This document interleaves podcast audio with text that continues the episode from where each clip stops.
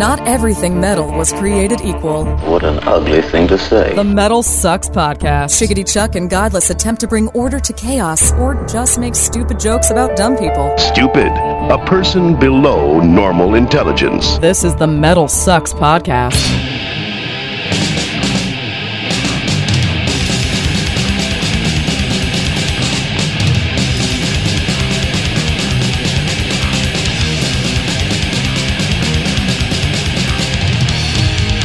Greetings and salutations, my fine metal friends. Welcome to another edition of the Metal Sucks podcast. I am Chuck, And I am godless. and this is your weekly examination of all things metal. Uh, the Metal Sucks podcast. We post it every Monday at metalsucks.net and on uh, iTunes and everywhere else where you can find podcasts and things like that. Just search for Metal Sucks podcast. You will find us. We also have a nice page on the Metal Sucks page, a little tab at the top. You can click on that and find all of our episodes all in one spot, which is pretty cool.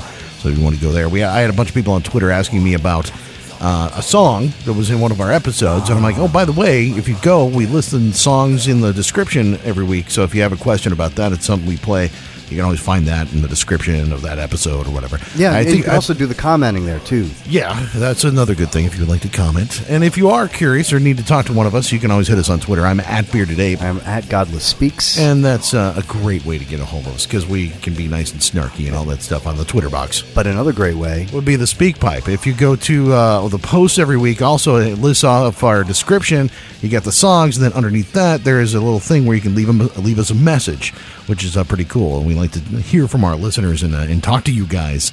Yeah, sometimes it gives us uh, ways to get into different topics and other things. Uh, we're we're going to take one today here from one of our regular listeners and regular people that uh, that leaves us messages. We'll do that here in a little bit, but first we got to talk about uh, what we're gonna what we got coming up in this episode. We're gonna play you a song that we think is possibly the best song of the entire year that's come out so far from Scar Symmetry. We think that's going to be. Oh, oh, oh! Where's it going to fall on your list? Ooh, yeah, that's a good question. See, yeah, we're going to have to talk about that because that's going to be something that's coming up for here pretty soon. It's it's uh, it's already November, so i mean we're going to be doing our year end list. I mean, I'm tempted to like see if the, maybe we could talk to them about doing like a new theme song for the pod. The Metal Sucks podcast. Oh my god, you know? that would be so awesome! How cool would that be if it sounded like that? yeah. Oh, that would be so cool. Because all I've been doing since we uh, before we hit the record button is singing that damn song. Yeah, exactly. I mean, And it's- it's- trust me, I've heard. Yeah, I know, I know. I did, you know, just At least you got a good voice. bear with me. At least, uh, yeah, at least I won't be singing it while we're playing it. So I, I played it on my show last night, and it was, ugh, yeah, I'm singing along with the whole thing, top of my lungs. It's awesome. I Well, love you, this you played so. it on your show like two weeks ago, and like I was like, dude, dude, that Scar Symmetry tune was awesome. And you're Yeah. like, yep, yep, it was pretty good. And that was it. And then you played it last night, and this morning I come in, and you're like, dude, I'm like, I told you. Well, no, no. I mean, I know because I played it on my know, show. I so I mean, I know it's a good song, but like last It night, hit you. It hit me right, and Yeah. and yeah, yeah. So it's hopefully it'll hit you here in a little bit. We're also going to hear from uh, Michael Lassard, Le- Lessard, Les- yeah. I, I, I like Lassard. I like Lassard. I Yeah, think 'cause he's- Lassard sounds more. He's from Maine, so it's a lot of Frenchies up there. So we're going to talk to Michael Lassard from The Contortionist. I know they took over the website, so they, they, they you might be familiar with The Contortionist by now. we're going to get you a little more familiar with uh, lead singer Michael Lassard. Uh, they made a stop in Austin, so we had a chance to interview them or him anyway in a nice bar with a really loud jukebox in the background. So uh, you might get a little country music in the background while we're talking. It was a good talk, though. you know, I got to say, I've lived in Texas now for like 12, 13 years, almost 13 years, I think now. And Texas accents still sound incredibly stupid to me. What do you mean? I like, mean- like the like the twang accent? Yeah, when I hear somebody talking like that, I'm like, they sound dumb as a doornail. What are you talking about, man? Uh, that, I'm, I'm just saying, I'm being honest here. I don't think so, man. but I think the rest of the country agrees. Now, see, the problem is, is not enough people stop and listen to Wait, the Texas you're, accent. you're seeping into Louisiana. I'm not seeping That's into a different no kind thing. of Louisiana. Louisiana's a whole nother thing. Texas is Texas, no I'm- matter I- what you do. It's almost getting to the point where I cannot listen to local talk radio because I just walk away going, "Oh my god, the world is getting so dumb," and it's just my prejudice against accents and stupid things coming out of their stupid mouths. So Mm. I like accents. Other than though. that, I, I really love accents, but it's also the same. It's this goes the same way. People with a British accent automatically sound smarter than everybody else. My kid watches all those like uh, you know Clash of Clans videos and Yeah, stuff, yeah, yeah. and all the most popular ones are done by guys with British Yeah, accents. Well, because it's it's all about you sound a hell of a lot smarter when you have right. a British accent. Doesn't mean you're smarter. That's right. Uh, who's the the is a CNN guy? Uh, Piers Morgan. It's Oh, like yeah. yeah, yeah, no, no. It doesn't mean you're smarter. It just means you sound smarter. Yeah. so, Yeah. Hey man, you got a problem But with it's my interesting, accent like, sometime? like, like that doesn't seem to be like a thing that with. Uh, we're seeping into a whole nother thing. I know, Not why- always where- gotta do where with are we metal, going? But you know what I'm saying? It's just like you you can't. Piers Morgan didn't succeed, even though he sounded really smart. People Yeah. don't want to hear somebody who's smarter than they are. but it took a long time for him to get the, to that point where they're like, "Oh yeah, you're just dumb." yeah, maybe. Yeah, so I mean, it took you a while to get there. If you sound like you're from Texas, so you automatically sound like you're just kind of dumb. Yeah. I mean, it's one of those things. It depends on which kind too. You know, I mean, it, sometimes you get that kind, that that kind Yeah. of dumb. You know, yeah, Yeah. it's a whole Dumb. animal. D U M dumb. Uh, well, I mean. I don't know. It's a Texas accent is a strange animal. It really- why are we even talking about the accent? I don't know. We need I- to be talking about metal. Metals. Yeah. let's uh, let's go to the speak pipe, dude. Hey, Chuck and Gomez, it's Ty once again. Uh, my question for you is with the whole top 25 metal bands list going on on the website, who do you guys think are some of the most underrated metal bands out there? I'd have to put my two cents in for uh, Holy Moses. Sabina Classen on vocals, uh, one of the first women to do death growls, so that probably opened the doors for people like Angela Gossow and so many other women to really get into extreme metal. A nice Midwest accent. Totally. sounds smart. Ty finally made it on the show. Congratulations! Yay! All right. Uh, well, we've been we've been talking about this top twenty five thing uh, for a while because uh we weren't included in the pool of uh, hundred metal experts. So. Uh, we thought that uh, we and now that we're getting down to the nitty gritty, the top five uh, might be time to put something in there anyway about it. So thank you, Ty, for uh, asking us about that. And we were talking before we even started recording about what the criteria is. You know, all the stuff that might go into something like this. Like when you're trying to decide who the top 25 metal bands are in the world, what the hell does that even mean? Exactly. That was my point. Yeah, because you need to know is this based on popularity? How much I just like their stuff? Is it how many sale? You know what the sales record looks like? Did they sell a bunch of records, or is it uh, ticket sales that they sell albums? Is it platinum Is it albums? great or, songs, great albums, or great performances? I don't know. influential? How do you measure influence? Yeah. I mean, what do you uh, you know? How do you measure that stuff? Or is it just Longevity? People's, just people's opinions? Yeah. you know, and, But, well, and opinions on based on what criteria? Well, and that's the thing is that who I, I, I don't think it matters. I think that's the point is that you get you pool together five uh, you know 100 and 110 people or however many people that they got together to, to do it and you get a broad swath of uh, the industry or people that are in the metal know they're you know not us and um, they actually have an opinion about stuff so they can just judge however they want that's you just give me your opinion about who the best is and i mean i may put anthrax at the top of that list because they're the most influential for me You would make them number one? well, I don't know that I would make them number one. I think Iron Maiden would be my number one. Anthrax Okay. might be my number two. You know, so the but that's my opinion because of where I sit. See, that's another thing. Is like, who, are you judging like who are my twenty five greatest, or who do I think are the, The twenty five 25, greatest yeah. uh, for the community type of thing? And that's a that's a good question. I mean, that, that can be rated any any uh, many different ways. And that may have been stipulated to as part of that. It's like who do you think it is? Who the who do you think the top twenty five metal bands are of all time? Right. and not to you for everybody. You know, it's uh, and I think that may be how it was presented. But but I mean, who knows? Yeah, because like you, you asked me like, all right, is, are is Black Sabbath a great metal band? No, but you know what? They're a really incredibly, incredibly, incredibly influential metal band. Yeah, I mean, you can't maybe, deny that. Maybe the most influential band. Yes. and therefore that should be part of the criteria. But as far as like performance, as far as I don't know, so many other factors, Well, I wouldn't put them. In. D- You say- great albums, but you say Uh, that though, and and that uh, would not even you can't even cross that because Sabbath, the original Sabbath, you know, Masters of Reality, they have some great albums. They have some great songs. They got some great albums, and they had a great stage performance. And they were one of the first people who do, were all about like shock. Uh, shock. I mean, outside of Alice Cooper, The influence, you I mean, whether it's you know biting the head off a bat or whatever on stage. I mean, I'm saying that that like you can't not. They they definitely qualify. No matter what, they definitely qualify They for one of should. the top 25 metal bands. Absolutely agree. You know, so I mean, and they qualify in all of those categories, whatever those you know, whatever those categories happen to be. I think it's just an opinion thing.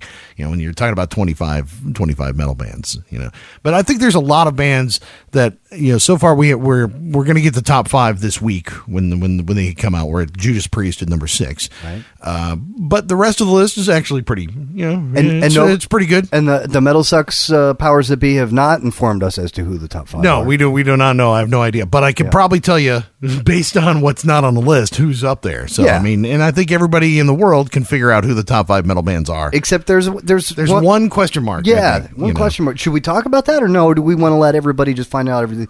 Because there might be spoilers if we give our Eh, predictions, but right? we, we have no we have no idea what the order is. I think for anybody to say Metallica is not in the top five, they, in fact they didn't make the top twenty-five. I think you're a moron. I think we Yeah, can say yeah, that, exactly. Right? I mean, and Slayer. yeah, Slayer, Metallica. Who else do we say? Uh, uh, we said uh, Black Sabbath. Yeah, yeah, because Ozzy's on there, but not Black Sabbath. Right. Yeah. Okay. Um, Uh, oh, Iron Maiden. Iron Maiden. Iron Maiden was another right? one because okay, I didn't see and them then on there. and then now there's the question the mark. fifth one is the question mark. Right. And I would say it's either well, see, we didn't see Slipknot on the list. Yeah.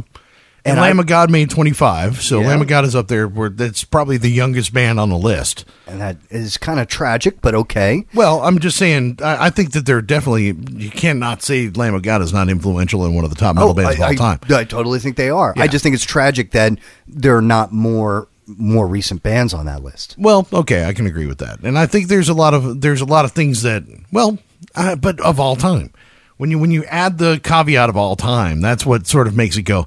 Eh. It, it, it makes it weird. But. Because then the other question mark, all right, since ACDC was on the list, Where's Kiss? where's Kiss? Yeah. And I would say that if you're going to put ACDC on that list, you have to put Kiss. Oh, well, I think if you're going to put ACDC on that list, you need to put the Scorpions on that list.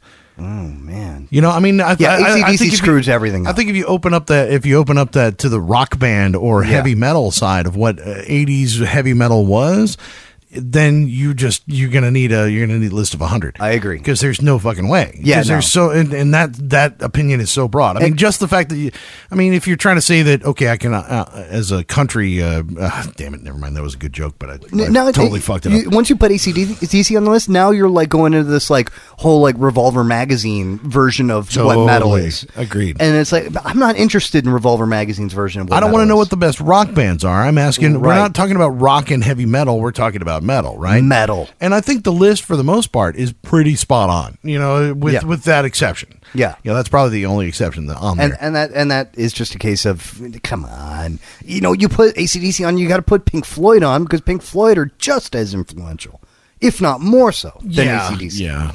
God, I heard somebody. ah, I was listening to rock radio the other day, and they actually s- shocked me by playing something off of Pigs, and I was like, "Oh my god, dude! Holy crap!" Yeah. I forgot that Pink Floyd was really a rock band Yeah. uh, at one point, you know. And I'm a, I'm a huge fan. So, but I haven't listened to the old stuff in so long. I was like, "Damn, dude!" Yep. You just forget sometimes, you Yep. know. But I mean, All right, so getting back to Ty's question though, is like who isn't on the list that you think should have been? Well, I mean, that's the question is okay, so what's your definition of, of influential? But we're talking best metal bands of all time, right? You know, Right. So best is a whole different thing than influential.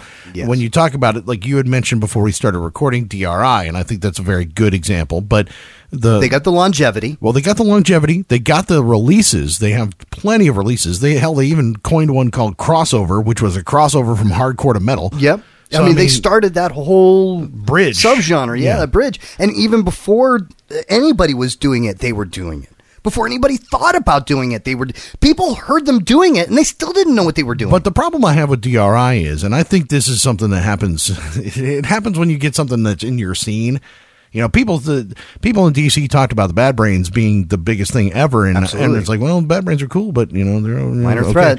But but you know, what I'm saying it's like that was the scene over there Yeah. for us. That that may be DRI. I feel I feel like that may be how we we think of DRI as this big thing, and maybe globally it may not be as big as we think it is. But I I personally think they're huge. You know, you know what I mean? So like when we did seventy thousand tons last uh, January, you know, DRI are playing on the little stage down in uh, what?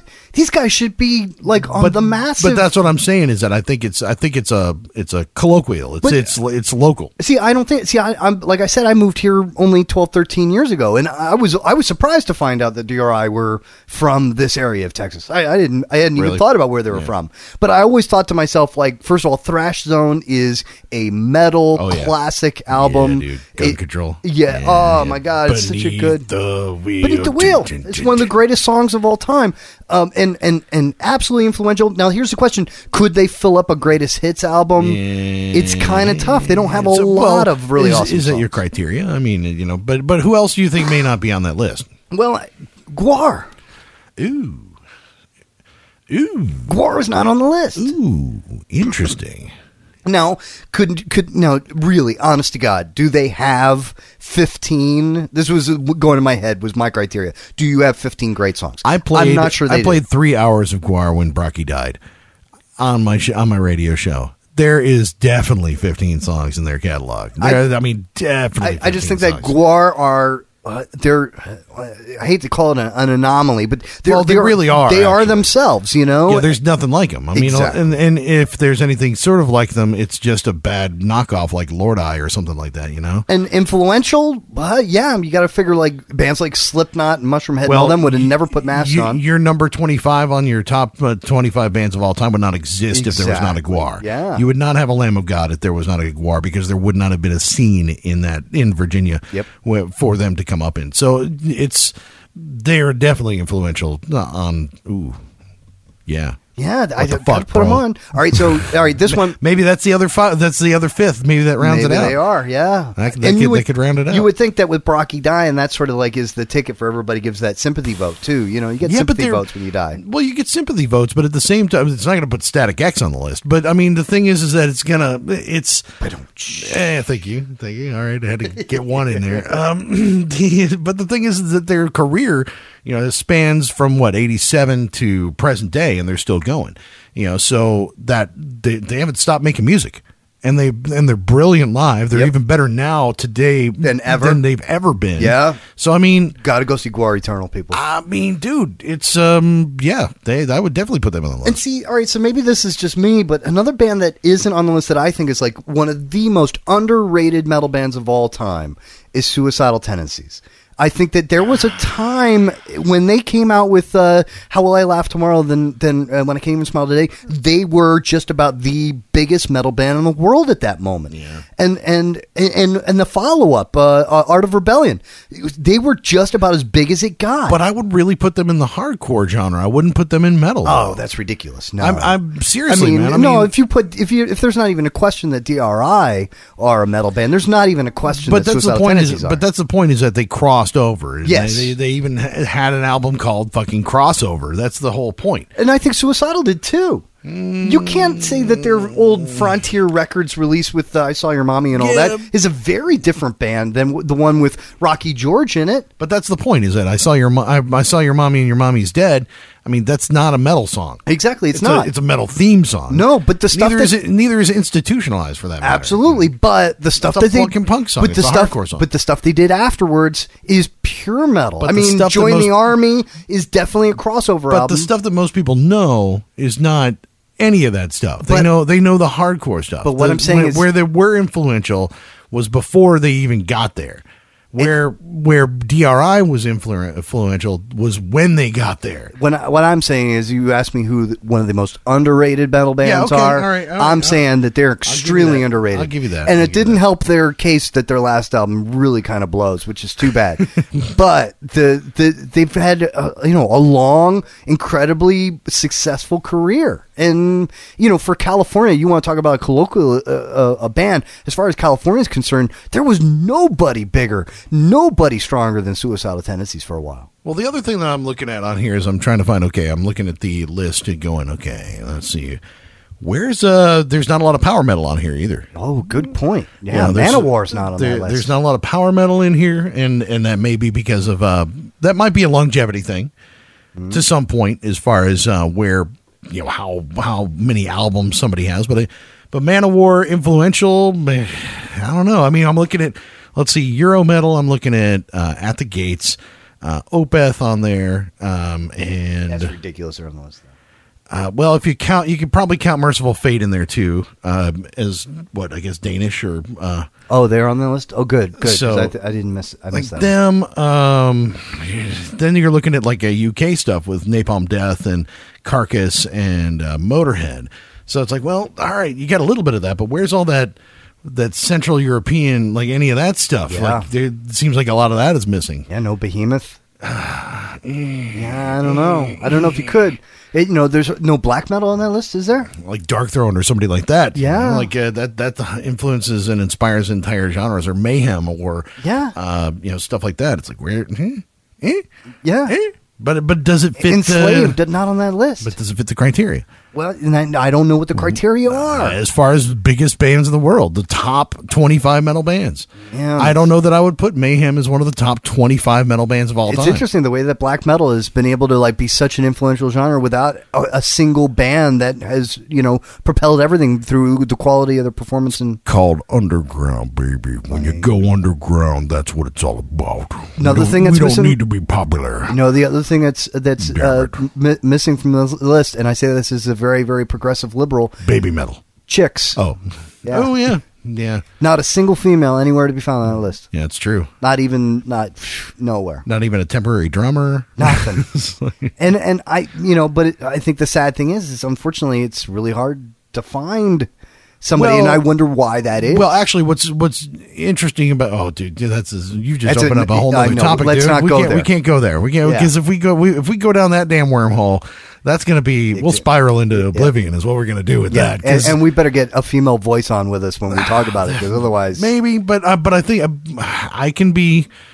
I, I can try to not be misogynistic. I can I, I can be okay with that. But I but damn it, I just don't want to be accused of it. That's another thirty minutes Yeah. or at least an hour worth of discussion there because I mean But I, I think it's really difficult for us. Well, here we go. But Yeah, I know. No, no, no, no, no, no. Yeah, no, no, no. Forget it. Ah. We, we, we're going to cut it off right now. Right now, we're going to cut that limb off.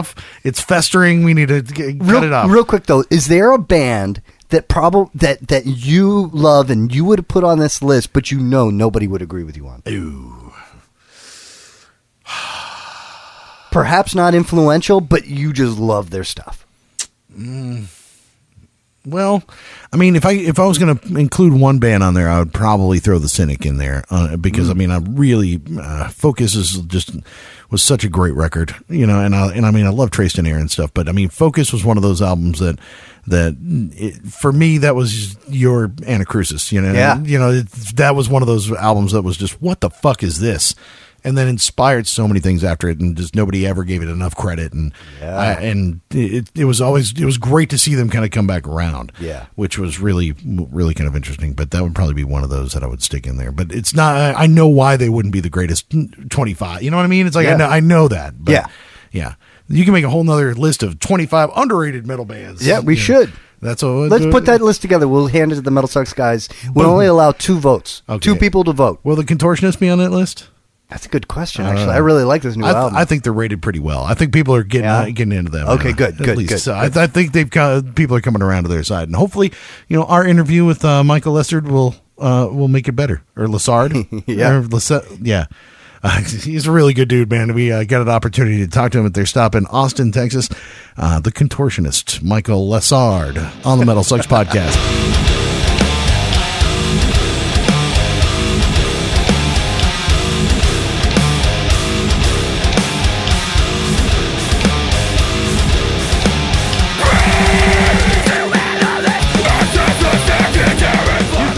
Down with us, man. We appreciate it. Well, thank you for having me. good to talk to you, man, because uh, new album is. I was listening to it again before I came down here, and shit's impressive, man. Thank you. It really is. So, do you do do you do both those vocal styles? Do you scream and do the singing? Yes, yes. So you do you you flip between both. Yep. God damn, that's got to be hard. Uh, yeah. I mean, I don't really think about it anymore. I've been doing it for a long time. Uh, I fell in love with the the challenge of singing and screaming. Uh, probably around the time I was like 16 or 17. I'm Yeah. 27 now, so I've, I've been doing it for a while, and it's uh, it's something I like. Like the because it is a task trying to like maintain both of those things and doing it on a heavy touring cycle year round. So it's a, it's a good challenge. Did you have like uh, like training, vocal training? Uh, no, all self taught. Uh, but I was always in bands that would practice six to seven days a week. So I had a lot of hands on experience. And through that, through trial and error, I slowly developed where I'm at now. But I still have a long way to go. But Are you expressing something completely different when you're singing over when you're doing your growl? um, Is it coming from a total different place? It kind of. I, I've, I mean, in a weird way, yeah. Like, because when I sing, it's a lot. It's a lot more. Uh, I guess intuitive than when I scream. Like when I scream's almost a little more force for me, but like singing feels like I love to sing. Like when I'm by myself, I sing. When I'm, you know, at practice, I'll sing instead of scream. And, and I you're just doing love it more now than ever. Yeah, yeah, yeah. It's uh, it's fun. Is like it because you see like these other guys in the old band and in contortionists who are finding chicks and breeding, and you feel Yeah, like you need to do the that- same it's, thing? It's for the chicks, yeah. it's for the chicks. Um, and uh, I mean, really, that's that's the only thing you can do it for. You know, His voice is so pretty. he has dreamy eyes. but I, I mean, it's funny because we were talking a little bit about uh, uh, Paul Masvidal earlier. Um, so when we talked to him, he was talking about how like, hey, I got into me- even though I don't like, I'm not, I never felt like a, a metal dude. I always um, wanted to make metal music because I had this in me, this angst or anger or whatever it is, and that's how I needed to express it. Yeah. And and so we were like, whoa! And he told us all the stuff that had gone on in his past without telling us that he'd come out of the closet, oh wow, which still pisses me off to be honest with you. but like, so so like. Wh- What got you into this genre when you're such a talented singer who could take that singing style to just about any genre you wanted? Um, I mean, I I fell in love with heavy music when I was younger, and I kind of stumbled into it. I think somebody gave me like a mix CD with like a bunch of crappy like wrestle rock bands, and uh, Slipknot happened to be on it. It was That WCW sampler, I think I've got it, it wasn't the WCW sampler, but uh, With Sting on the cover.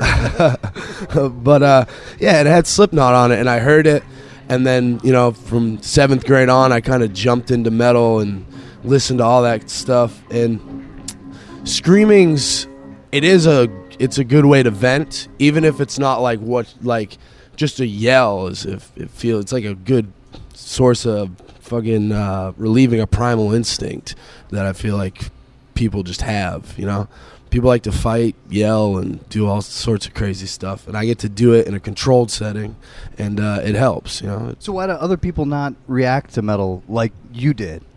Uh, I mean, it's probably based off upbringing and stuff like that. And I mean, you have to hear it at the right time. If you don't, you know, I didn't like jazz music until I was 20. You know what I mean? I heard it when I was 13, but why didn't I like it then? I just didn't have the right life experiences in order to appreciate it the way I did at a later period in time. I'm still waiting for those experiences, but okay. Yeah, well, yeah, it's for uh, metal or it's- for jazz? not, Yeah. not really. No, I wouldn't call it waiting. Actually, Yeah. but yeah, I so I, I couldn't really tell you why exactly, but it uh you know like any teenager you you feel angsty and you're mad at the world because you know you're experiencing all these new emotions and you don't know how to cope with it or how to you know vent. So I feel like that's why I got into heavy music, and I still love heavy music just because of how the contrast between what I mostly listen to and then metal itself, and just that aggression and it's very theatrical in a way, you know. So I, I dig it.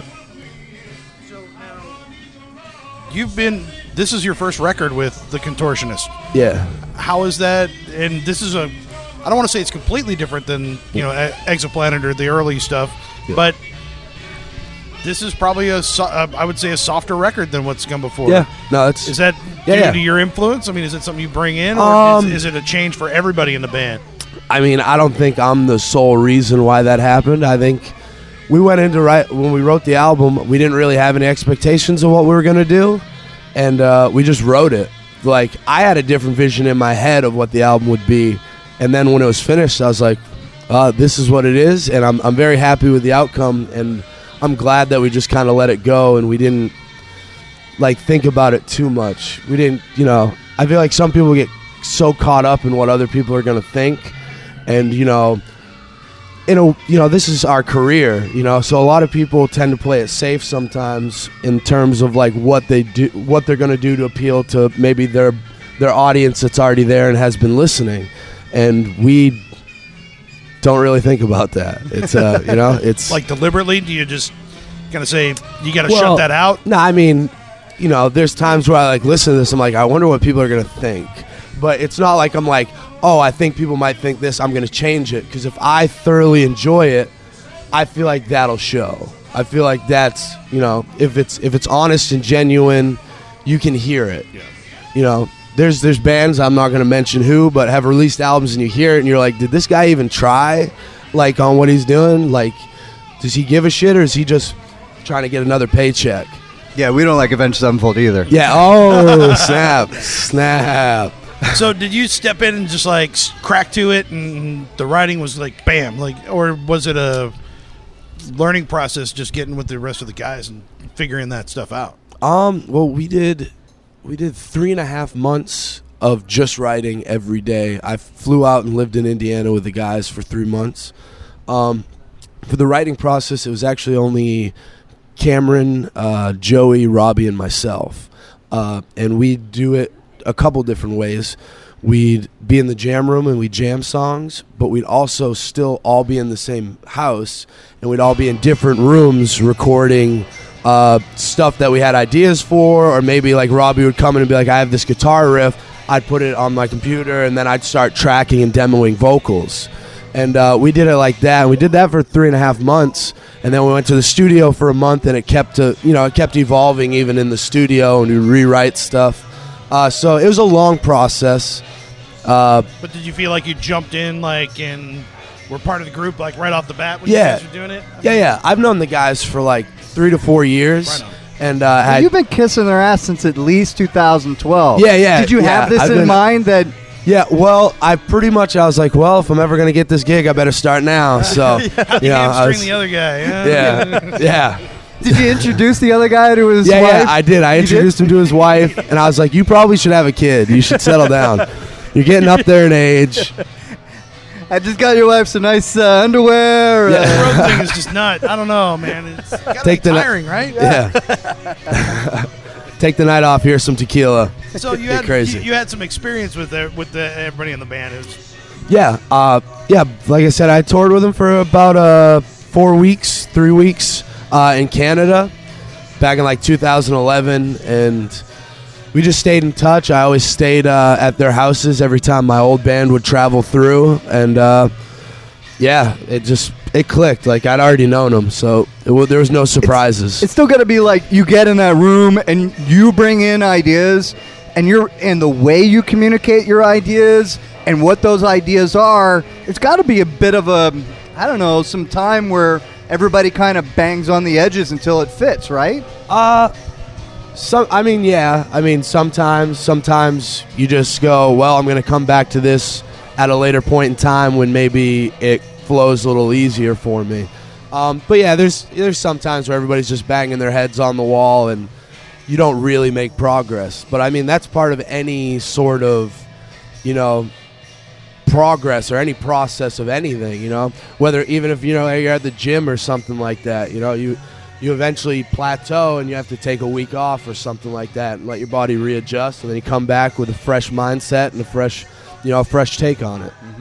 But like like were there any things like the uh, whether it be like the philosophy that you brought into your lyrics or just your approach to singing where either you were fearful of or the guys were just like no dude you know you got to totally you should hear what our other guy used to do you Uh, know that yeah. sort of thing Oh, um, no, the guys are actually cool about it. You know what I mean? Uh, that's a they- lot of trust Yeah, well, I mean, we were all in the same room, so it wasn't like it wasn't like they just like heard it once it was finished and they were like, "Whoa, what the fuck is this?" Uh, but it's like, you know, so and I'm I'm the biggest critic of myself, so I'm not even going to show anybody something unless I thoroughly enjoy it. So there's like a certain type of process of elimination before I even show anybody in the band what I'm working on. So you're And not going to vamp like just come up with you know the the fake lyrics while you're singing something, just trying to work something out. Are you Uh, putting it all on paper and trying to figure it out in your head and then presenting it? Uh, both. I do. I do both. I have a couple different uh, different ways of doing it because I like to have a bunch of options. That way, if one option isn't working that day, I can move over to the next. Like when I write vocal melodies, I write them sometimes just singing and improv melodies over whatever it is. Sometimes I have a guitar and I'll I'll make the melodies on the guitar because how I play guitar is different than how I'd naturally sing. So I come up with melodies that might not necessarily be what I didn't I do intuitively uh, singing. So, question for you: You guys, uh, a lot of bands of the same style as what you guys are, or similar style. Yeah. That you guys are doing. I've heard a lot of uh, a lot of backing tracks on uh, on Mm-hmm. li- live performances. Do you guys use backing tracks when you're on stage? We have like oh, uh, sorry about that. Uh, we have like like intermissions and stuff. We'll have like some keyboards on a backing like track. in between. Yeah, and stuff like that, or maybe like the intro to a Yeah, song. yeah, yeah, yeah. Nothing crazy But though. like I mean, vocals or anything like that, like No. harmonies and things like that. no, no harmonies. Like we, uh, I mean, we had like one part where we tried it on like uh, one of the last tours, and I mean, it was all right. I mean, if anything, you have to be on top of your game to have to sing perfectly in pitch and harmonize with a backing track. But to me, there is something very, it's almost sneaky when you go to see a band and they have too much on a backing track. It's almost like they're trying, you know, you go there and you see everybody up on stage, and a lot of people just assume that's what's happening, like your average listener. Uh, but, you know, if you know what goes on behind the scenes and you're like, it's kind of weird that there's this much stuff on there. Well, if I'm So- listening and, I, and I hear on the album, I hear three part harmonies, or Yeah, yeah, yeah. It's, it's some pretty, it's some really pretty stuff going on on the album, and then live, you know, even if I don't hear it, sometimes I'm okay with that Yeah, because it depends on who's who's delivering. Yeah. You know, if if you can still keep the same vibe, Yeah. that's that's my main thing. Is if you can keep the vibe, then you're good to go. Because like I, I layer a lot of stuff, so but I don't I don't sing the backing tracks live. Uh, because it's more of a stripped down rock vibe, I guess, when you come to see us live, and it is a different experience because we don't want it to be the same thing as listening to the album. We want it to be a new experience, and we're uh, we're actually trying to figure out new ways of doing that in a live setting of taking songs and just putting them in a completely new light and not playing them like you'd hear them on the album. Uh, just really weird renditions. One of my favorite bands, the Counting Crows, do that like on every tour they do with a bunch of different songs. So that's something I'd like to try to incorporate. Just just to, on that topic of uh, like as as fans, do you think fans want to come out and see like the song? Do, do, do you think it's more important for them to hear it like it sounds on the album, or it's more important to hear the interpretation of it? I mean, from your perspective. from my perspective, um, well, I enjoy the the new. I enjoy renditions, so I'd say that's cooler. But what I say is an end all be all. So it really depends. All I can do is do what I enjoy and hope other people enjoy it. And if they don't, they don't have to come out and see it, you know? And that's I mean, that's not me being rude, that's just me being honest. And that's, you know, You should yeah. totally just suggest that for like all the songs before you came on. Like totally redo those. Yeah. But not because like I went and saw Hall and Oates a couple years ago, Ooh, right? ooh. Number three greatest band possibly. No, I'm sorry. Number four greatest band of all time. All sorry, right. Carcass is number three. All right. Um, Yeah, yeah. Hall and Oates, right? And they did totally new renditions of like all their old stuff, but they were even better. You Yeah. know what I mean? And that was pretty kick ass. And those guys pack them in more than anybody. Yeah. Well, I think about those fans like that come out to a show and they want to hear, you know, they want to hear Metallica play Master Puppets like Master Puppets is played. Yeah. And if they reinvent that wheel, it's like they're pissed. Yeah, which I, I can understand. I can what I understand. mean? It's I, can, like- I can understand that that I side don't of the understand fence it at all. I mean, I'm, I'm, I'm in I'm in I'm in the other camp. I mean, I'm fine with like if you can reinvent it and create other soundscapes out of it. Awesome. Yeah. You know, I think that's a great thing. But I I hear it all the time. It's like, well, that didn't sound like they sounded there. Yeah, You know? yeah. No, I, I can I can agree with that to a certain degree. But I mean, for me, I'm uh, I'm a fan of the rendition. I'm a fan of both, honestly. But I think it depends on the band. It depends on the setting. I don't, you know, I, I wouldn't want to put any any and all bands in one box and that sort of aspect.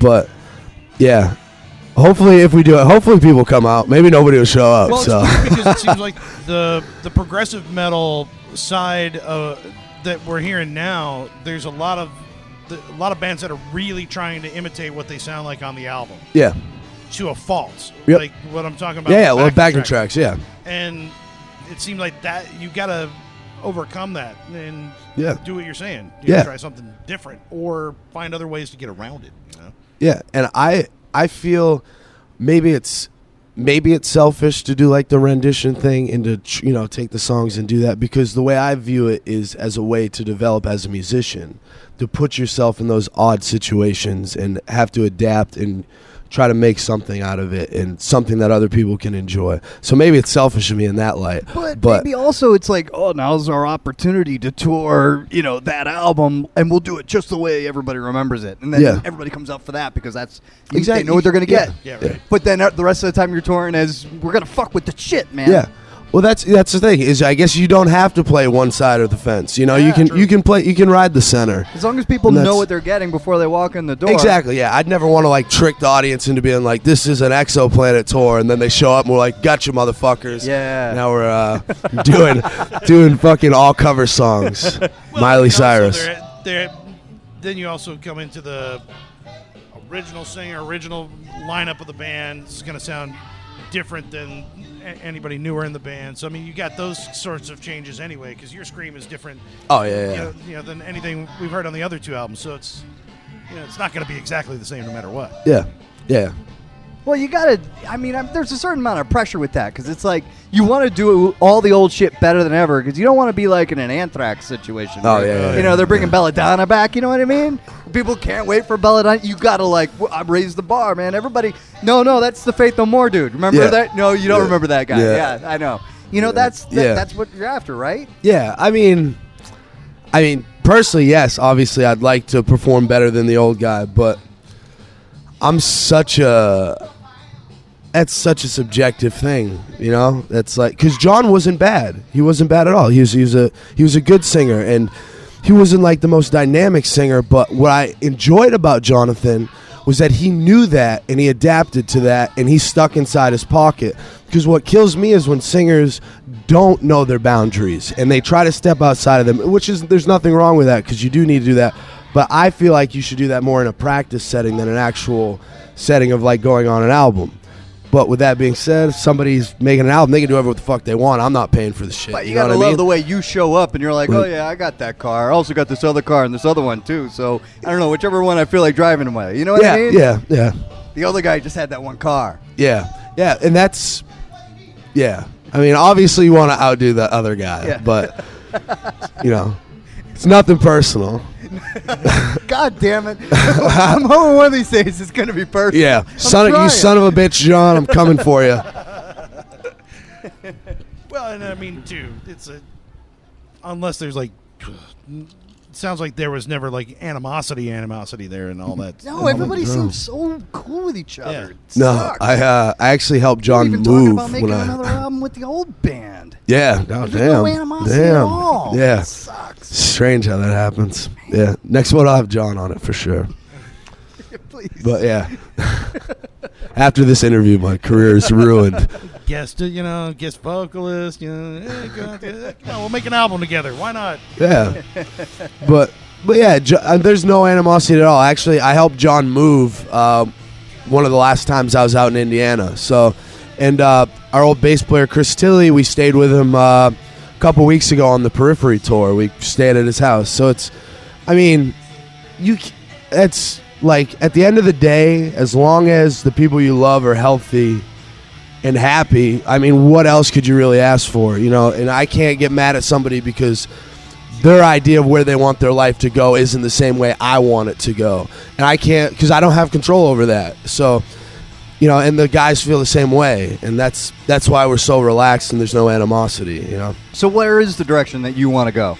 in life, Yeah. just in general, like in general. just in general. Honestly, I just like I said, I just want to. I want to at when I'm older, I want to have a, a healthy, happy family and that's it's really it. It doesn't to be matter. able to sit in the back of the bus, or you Yeah, just want to be uh, able to get back to them, or Um, whatever leads to happy and healthy. You know, I can't predict what'll make me happy ten years from now. yeah. Um, but you know, everybody's got their own vision currently of what that is. But yeah, you know, just I'd love to just have a fucking uh, a place with a studio. I can write, I can play, I can go out on tour. Um, and yeah, just have a happy, healthy family. There's, there's, you know, I come from a very simple place in Maine, and you know, I, I like that basic philosophy in life, and that's something I I've taken with me. Will you build this place in Indiana? Yeah, ah, no, probably will you Maine. build this it'd be, place in Maine? It'd be Maine. Yeah, I don't, I don't think I could live anywhere other than Maine. Why Uh, is that? It's home, you know, and that's that's part of the happy. That's part of the happy for me. Uh, it's you know, it's secluded. It's it's mostly nature. You know, everybody knows each other. Um, Yeah, see, just- that's the part that would get me. Yeah, but I travel so much that it's like when I get home, I don't want to be surrounded by people. I'm literally every night I'm surrounded by mostly people I don't know. A lot of them drinking heavily. Uh, you know, it's it gets crazy sometimes. So when I'm home, I just want to be in my room. I want to record. I want to listen to music. I just want to relax, and that's uh that's that's why Maine. My wife grew up in Vermont, and she talks about how like, like as soon as it started to get cold, like people would lock themselves in, and it was uh, tons of drinking, tons of drugs. Then of course you know. Tons of sex too, but I don't hear about when she mentions that. Oh. Uh, but you know that just is what people do because there's nothing else to do. Yeah. like cable, I guess hadn't been installed in Vermont yet or something. yeah. But I, I- I don't know. To me, it's like if I'm filling up my life with negative stuff just to fill it, then it makes me go, oh, maybe I'm in the wrong place. Yeah, fair enough. Um, I guess for me, I just don't fill my life with negative stuff while I'm home. I mean, there's I, I think anywhere you go, there's going to be drugs and sex and rock and roll going on, but you know that's just that's a those are all primal things that people want to do. Um, but yeah, when I'm home, I you know I go to the gym twice a day. Um, you know I'm Is rec- what it takes for those biceps? Is twice yeah, a day? well, this is I've lost like 15 pounds on these last the last like month and a half just from tour diet and I can't. I can't do twice a day. Yeah, it's well I have to make up for my lack of uh, gym time when I'm out on the road. Uh-huh. But and plus I do it's two different uh, like I do weightlifting but I also do mixed martial arts. So it's it's two different disciplines. So it's kind of like you're working out twice but mentally it's two totally different animals. So it keeps me entertained. Do you like take it? Uh, sorry, I'm. Oh, I'm go ahead, no, no. When you're training mixed martial arts, I found when I did jujitsu, right? Yeah. That, like, I learned so much from jujitsu that I apply Yeah. to everything else that I do. No, absolutely. So, so do you find the same thing with MMA uh, in both in how you, in, you know, relate to other people and you know your self confidence and your performance on stage, all Analyzing a that stuff. situation. Yeah, No. exactly. Absolutely, absolutely. Uh, kickboxing and jujitsu are my two favorite disciplines out of mixed martial arts. But they've they've completely yeah. You know, I and what's funny is when I started doing those, I started doing them about five years ago, and when I started doing them, I took all the basic philosophies and ideas that I use with music to try to excel and progress, and I applied them to that. And in turn, I learned so much from mixed martial arts that I applied those philosophies and things to everything else. Because I feel like if if there's like a real simple philosophy, it can be applied to anything, you know. And yeah, it's it's taught me it's taught me to just be more disciplined. It's respect, you know, it's uh and uh, it teaches you how to go with the flow of things and never panic, even in bad situations. Because if you can weather that situation, you can uh, you can overcome that at a later moment in time after you get your face punched in for like three minutes. So you get to deliver some blows after that. So not all is lost.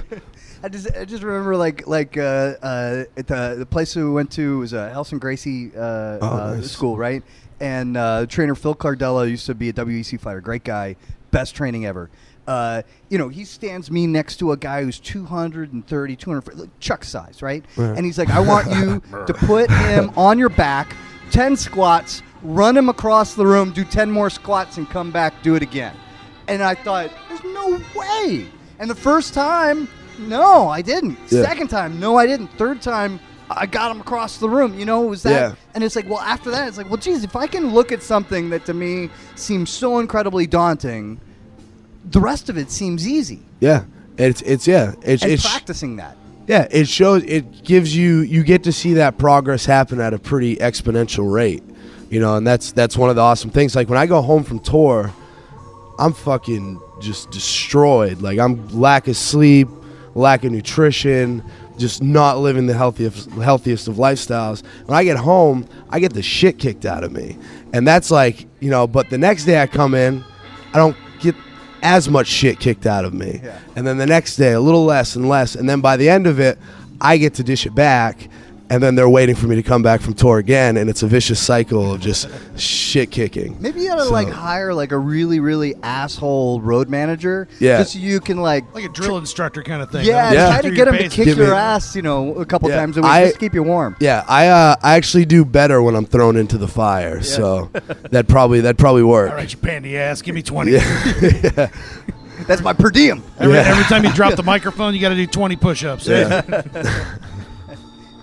Well, uh, so there's a lot of ideas on the new album too that are I think are really really interesting. Um, you got the Alan Watts quote that's on the album. Yeah. and uh, Alan Watts is one of those guys you just don't nobody talks about anymore. And Yep. uh, so I was interested in like um, how, uh, yeah, what's your like? uh, Was that your pick? Are you familiar with him, or is that somebody else, or or because it seems like your lyrics fill, fill that in as well. Yeah, uh, well, I'm very familiar with Alan Watts. Actually, uh, my dad had a lot of Alan Watts books around the house when I was a kid. Um, and I actually didn't choose to use that for the album. What happened was I listened to mostly like audiobooks and lectures and stuff like that when I drive. And uh, I was driving one night listening to Alan Watts, uh, just talking about Eastern philosophy. Uh, and Cameron actually heard me listening to it, and he asked who it was. Uh, you know, showed him some stuff, and then he got really into Alan Watts, and he started listening to him a bunch. And then at some point in time, Robbie Baca heard Cameron listening to it, asked who it was, and then you know, fast forward a couple months, right before we finished the album, and Robbie Baca was like, "I think we need to use this." So when I listened to the audio clip, I went, "I went, oh, you got to this is Alan Watts." And so in a weird chain of events, it ended up being on the album, and we actually reached out to Alan's son and uh, asked if we could use it for the album. Sent him the album, gave him all the lyrical content because he he holds all the rights to that stuff and uh, he was all about it. Gave us, you know, gave us full permission to use it on the album, and uh, So Yeah. how did you grow up in a house where your dad's re- reading Alan Watts like crazy, and you've got enough angst and anger that you get into metal? uh, well, you, you know, you don't listen to your parents at that age. You know, it's like my dad's like, "No, you need to chill out. It's cool," and I'm just like, "Ah, you just don't understand, Dad." You know, and that's you know that's you know that was my approach, and you know, I was a very rebellious teenager, and I'm you know I'm thankful for that because I got it all out of my system at a young age. Like I'm not. I'm not like a crazy dude. Like when I'm on tour, it's not like, oh, what's Mike gonna do tonight? Like I might have a couple drinks, I'll play the show, might make some bad jokes, might ramble on too long, uh, but that's that's it. You know, I'm I'm pretty pretty simple in that sense. But when I was younger, yeah, I uh, I was yeah, I just like to be a little little crazy, a little wild. Did did uh, uh, did your dad ever go? Look, I can see what you're going through. You know, because some people look at Buddhism as like a, a as a religion, and other people look at it as a just a yeah, just a way to Yeah. cope with your shit. Yeah, I I view it as philosophical, uh, but that's because like it's not a ru- it's not a set of rules to live by. It's a way of living, you know, and that's you know that's philosophy, and that's you know so and that's what I like about it, and that's I I still enjoy really reading other religious texts, not not as like you know factual events. Because I, I don't really at the end of the day I don't fucking know what happened hundreds and hundreds and thousands of years ago. I don't I don't fucking know. So, and I'm probably gonna, I'm gonna, not, not probably, I'm gonna die not knowing. You know, I could fucking say at the end of the day, yeah, this is what happened, but I'll never know. You know. Read Ray, Ray Kurzweil. You'd never die. Yeah, yeah, Kurzweil. yeah. You gotta upload, uh, upload your consciousness. Yeah, I'm, I'm very familiar with Ray. cool. Yeah, um, but yeah, it's you know, at the end of the day, you know, you just. That's why happy and healthy are my two, uh, my two things. So what's the other stuff that you're reading? Uh, right now, I haven't actually. I just started uh, George Orwell's uh, Animal Farm. Great book. Yeah, I just I actually I'd never read it, uh, and our guitarist had it, so I was like, I haven't started it yet, but I, I need to start that. And the last book I read was uh, Valis by uh, Philip K. Dick. Um, it's a pretty good book. You know, it's it's a story, but it's very much autobiographical about him becoming schizophrenic and I just watched a really awful documentary about him. Like, Really? Yeah, it's terrible. I wouldn't wouldn't recommend it. right, I will stay far away from that But yeah, documentary. like he was like a total nut. Like he thought that people like were breaking into his house and yeah, he thought he's having conversations with God. Yeah, Yeah. It was real, real intense stuff. Ah. Uh, but I actually haven't read too much. Uh, I was doing a lot of reading for the album, and I was watching a lot of movies, and I try to draw influence from other forms of, uh, you know, art, whether it be like paintings or movies or like Stanley Kubrick is one of my favorite directors. I love what he does with background imagery and the story he tells with background elements, not necessarily the dialogue, like what's going on and placements of cameras and his angles. He's fucking brilliant. And uh, Did you see that? What was it? Room one eight two or something yeah, like that? Yeah, that's yeah. no, that's that's a really awesome documentary because it shows you the power of interpretation. And detail. Yes. And he left so much room for interpretation, but while being so specific Yeah.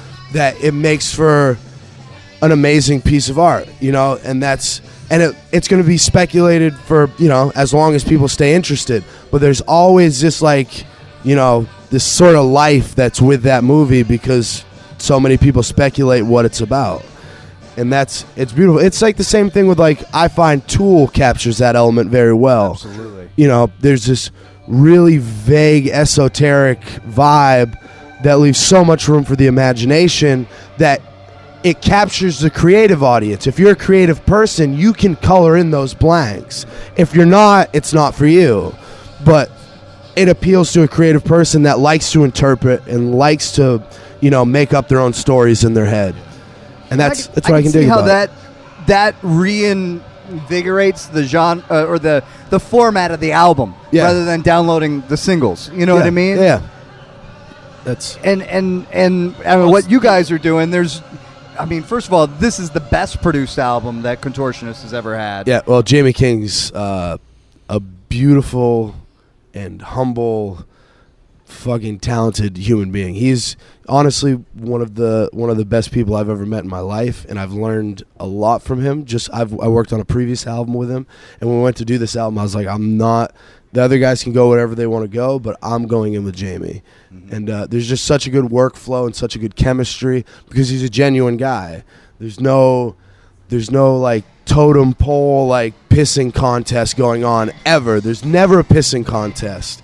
It's always well, he'll be like, you know, if he's like, ah, maybe try this. I'm like, all right, let's try that. And I'll be like, ah, well, let's try this. And he'll be like, let's try that. And that's what it is. We're open to try things, and that's that's what I think keeps a creative workflow going. And that's why, like, Jamie played a big factor in this album as well. He's, uh, you know, he's one of the unsung heroes for sure. And I would imagine that, like, you know, talking about Kubrick and his, you know, he, he seems like the kind of producer where you could go to him with a pretty abstract idea like that and go, how do we make that work? Yeah, yeah. Uh, I actually I I view Kubrick in a different light. Actually, Okay. I view him as the type of guy who's such a control freak and su- has such a vision that he doesn't let anybody come in with ideas. That, That- he's like almost manic about it, where it's Yeah, which works as well, but I'm, that's not the type of person I am, so I have to but you're appreciate the him on a singer. different level. Well, uh, as much as I'm a singer, I also uh, I love songwriting as well. You know what I mean? So I understand the vocals aren't the end all be all. It's the vocals are there to express and add a different tone. You know, it's not it's not like this has to be in there. It's there to, you know, make the music better. And I try to pick and choose my spots based off that. You know, I'll record stuff for every part, but then I'll go, I'll listen to it without, and I'll be like, does this really add to what's going on, or does it distract? And uh, I mean, it's it's uh, sometimes I might get a little carried away and be like, nah, this has to stay, when maybe it's not necessarily for the better of the song, but it's uh, you know, I figure you got a great relationship with the producer. You just and when everybody else goes home, you just stay stay a little later. Uh, well, I wish that's how it worked, but that's not. Uh, we all were there for everything. I was there for drums. I when we, I record an album, I'm there for everything. I'm there for the drum setup. Yeah. I'm in the studio every day. I don't hang out at the hotel. You got to make I, sure uh, that nobody, you know. Yeah, I don't want Joey fucking up. You don't want to be know. pot down. But it, it's not even that. I just love the process. You know, it's uh, recording is my favorite part of the process. To have a vision and then be able to create that vision, and then you know create exactly how you hear it in your head, and that's that's really cool to me. Is that you literally manifest something out of nothing, and that's that's it, you know that's like it's fucking it's a beautiful thing. So I love to be there for all of it. and it's part of your like, you know, your eventual vision, right? Be Yeah. able to have it in your own Ex- home. exactly. You know, unless you hook up with the producer guy and you know the two of you are trying to make a family. You know, Ah, Jamie's already got a wife and kids. I'm out of luck. I'm out of luck. I already tried that. Well, I mean, I, I find that interesting because a lot of times uh, it seems a lot of people say the opposite. You know, Yeah. it's not about the recording process; it's about getting out in front of the fans. It's about getting that, bringing it to the people, and getting that reaction back Yeah. from them versus creating that soundscape or whatever. Uh, which I guess it depends. I, I enjoy that aspect too, but it depends on if you're an instant gratification person or somebody who likes the process. Yeah. Which I enjoy the process. Instant gratification is great. Like, there's nothing like being on a stage and interacting with a room full of people and trying to bring everybody in so they feel like they're a part of the experience and not just watching something. And there's there's something really awesome about that as well, but at the end of the day, I'm I'm all about the process. Well, and it also seems to a little bit fly in the face of when you're on stage and you're performing. That's your interpretation of the material as you see it, like we were talking before. Yeah.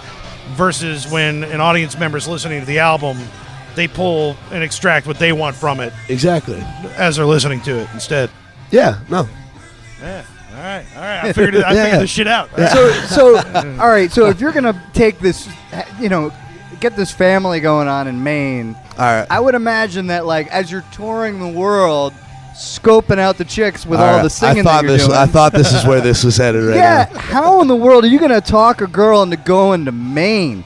That's that's a sales pitch like crazy. Or do you have to find one already there who doesn't know any better and Or she's do willing you to already stay? have one? Uh, I don't. I don't have one. Uh, there's a few that have gotten away.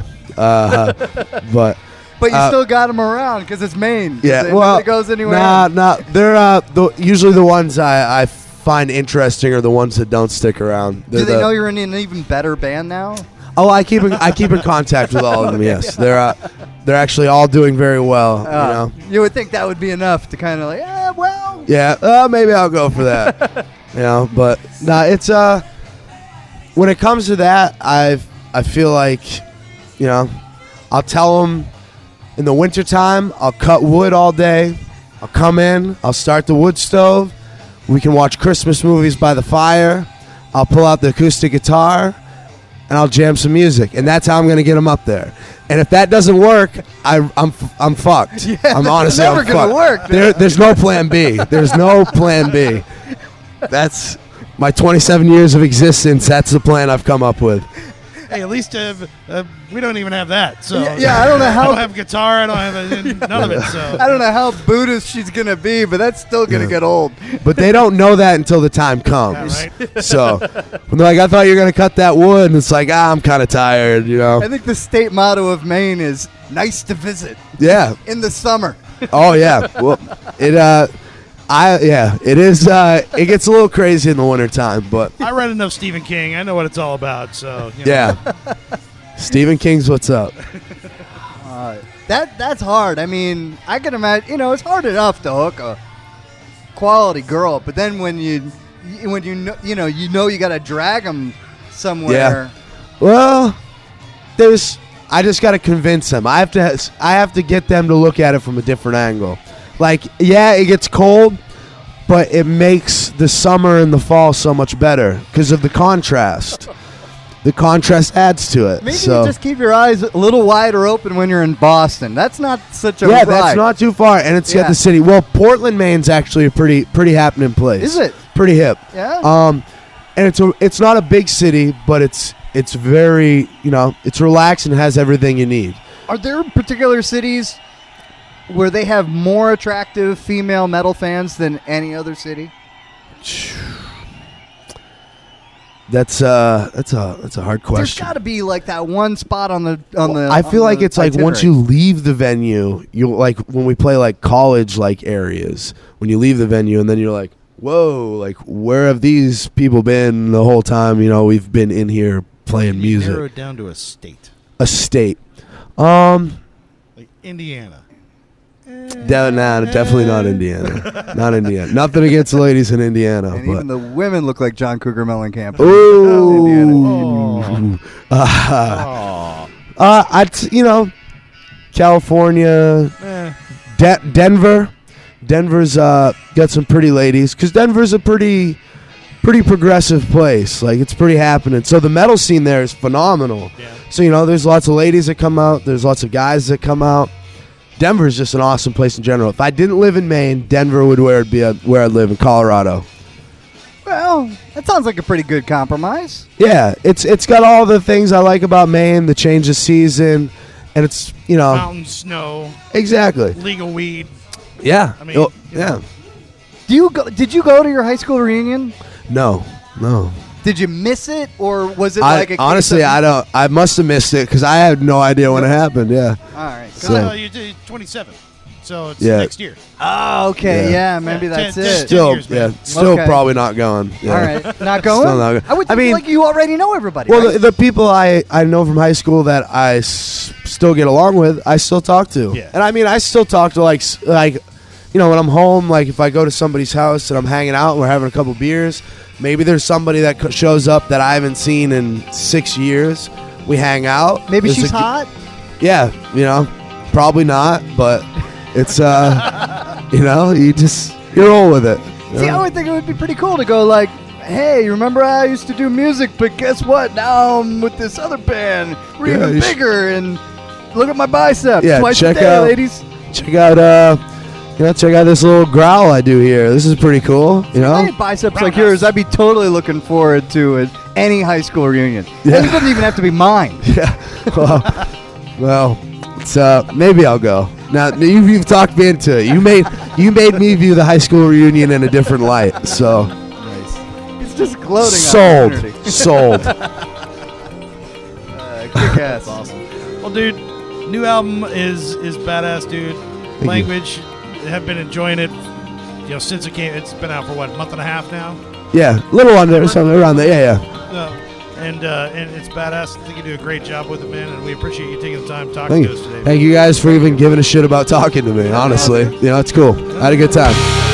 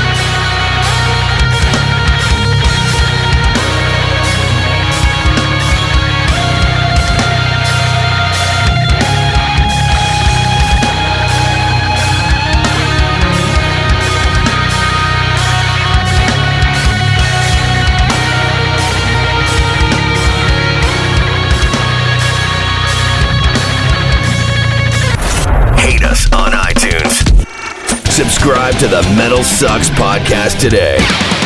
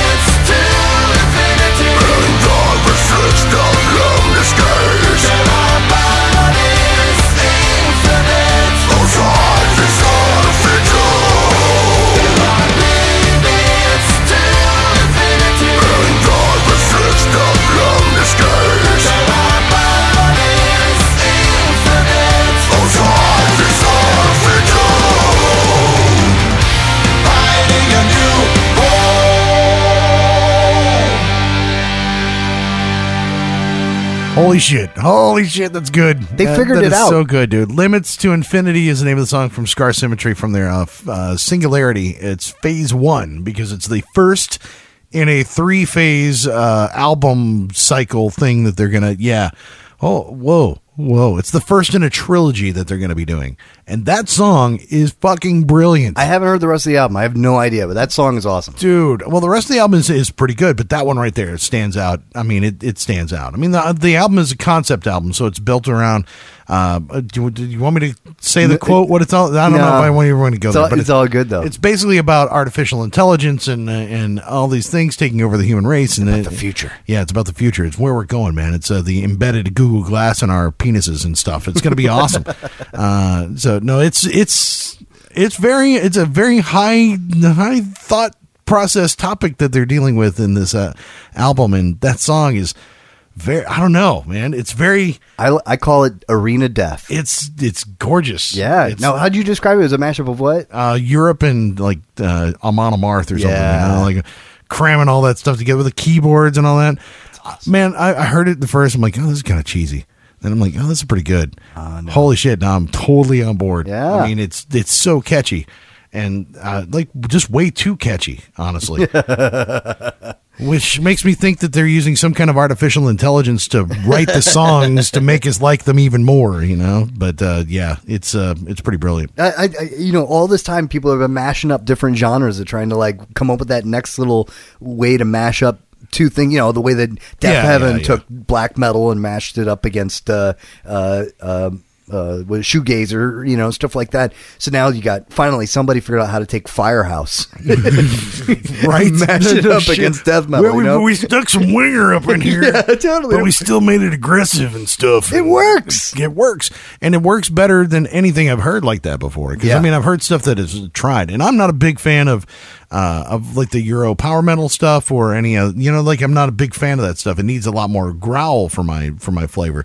You know, that's why I loved Opeth was because it had enough growl to it. You know, Right. it added that death metal side, and that was that that gave it enough punch for my for my taste. And I think this has got just enough of that, a good balance between that, because the cheese is so fucking cheesy that you need something, and I think they did a really good job with it. Well, So- you know, we talked to Nick from Job for a Cowboy uh, a couple weeks ago. And Oh, yeah, yeah. yeah, yeah. But by the way, that is an awesome album. Mm. Awesome album. The new job. New job for a. Sun But Yeah. but Nick was saying that like that, that book he was reading by uh, oh, the Talking Heads guy about the arena. Yeah, about from David Byrne. Yeah, David Byrne was talking about how like you know when you play a song of a certain tempo, it fits a certain kind of venue. Yeah, so and when you play a faster tempo, it's a much smaller venue. And it, I think it's really interesting for for what these guys are doing.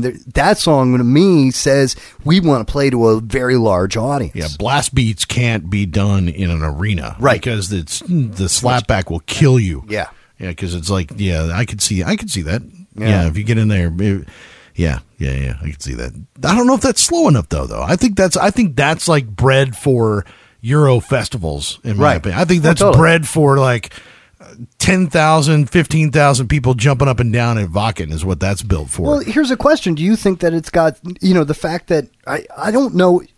Could you take the bands playing Wacken and put them in a festival somewhere in the United States and get the same kind of turnout? Probably No. not, right? No, no, no. When you've got something like. Um, if you had enough bands doing something of this kind of tempo that works this kind of way and it becomes a thing, would it increase the popularity enough where you could eventually do a festival this Yeah, but see, I don't think that right there. I'm I I'm into it, but I don't know that anybody else.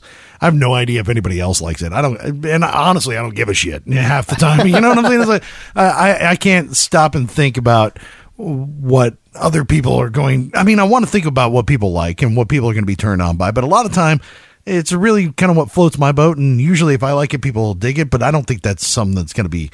I don't think they could sell an arena. No. especially in the states, Not maybe in. Europe, but but Yeah. you know here that stuff just doesn't fly the way it does, man. It's weird to see bands like that. I'm trying to think just off the cuff, like Nightwish or somebody like that, that you know sells these big venues in Europe, and then comes over here and plays a small little club, and you're like, oh.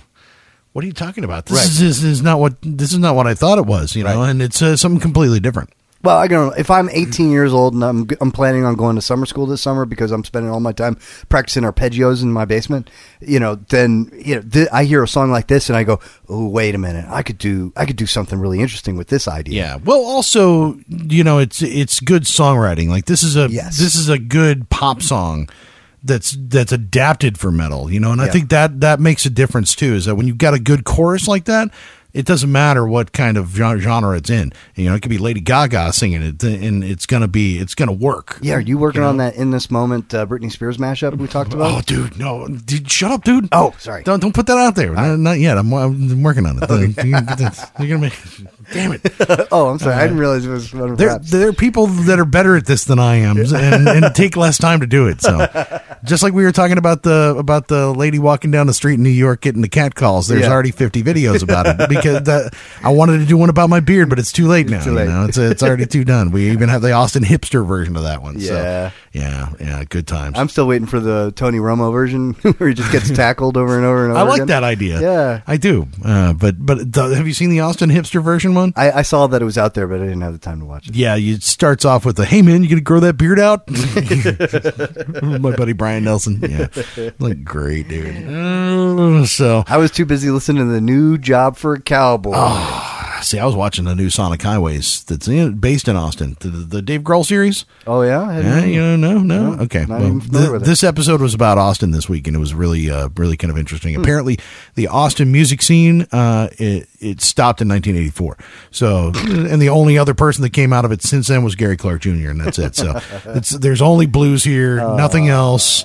But the soul of Austin is going to die, and uh, there's going to be nothing left, which is awesome because for metal you know, eating the soul of all that shit that's left behind, we can fucking make this really work. You know, and we could be the phoenix that rises from the ashes of what we burn down behind us. It'll be great. Yeah, yeah super duper. Or at least I like to picture that in my head anyway. Don't you don't you picture like like when when that happens?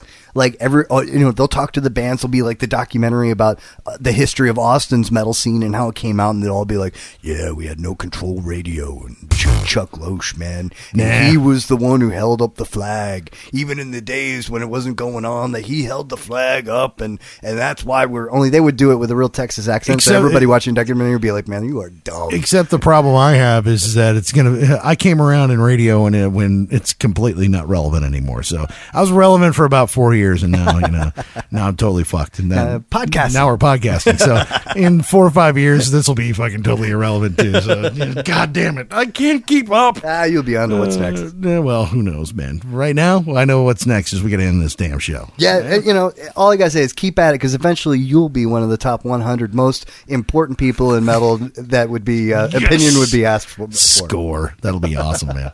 All right, make sure you follow us on the Twitter box. I am at Bearded Ape. I'm at Godless Speaks. And of course, we post this every Monday on metalsucks.net. Uh, you can find us on Stitcher. You can find us on other podcasting apps. You can find us on iTunes, of course. Just search Metal Sucks Podcast and you'll find us. And uh, leave us five stars and tell us that we suck.